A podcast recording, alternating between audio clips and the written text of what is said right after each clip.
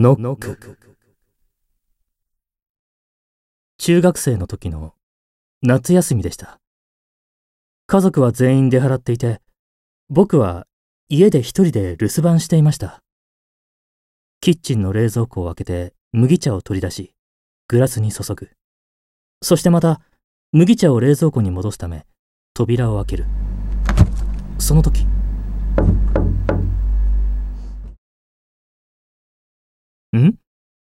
ノックされた。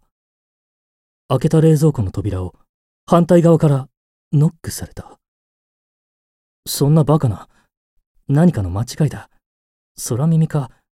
それとも、どこかに扉をぶつけてしまったか。恐る恐る冷蔵庫の扉を閉める。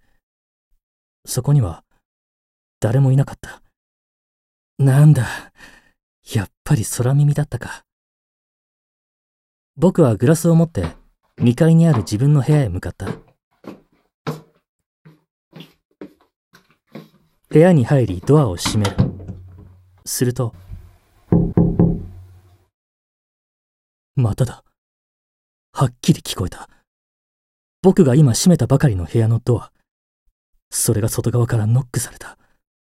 そんな、誰もいないはずだ。ましてや、今閉めたばかりの。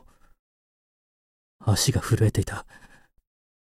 とにかく落ち着くために、部屋の奥にある学習机にグラスを置き、倒れ込むように椅子に腰掛ける。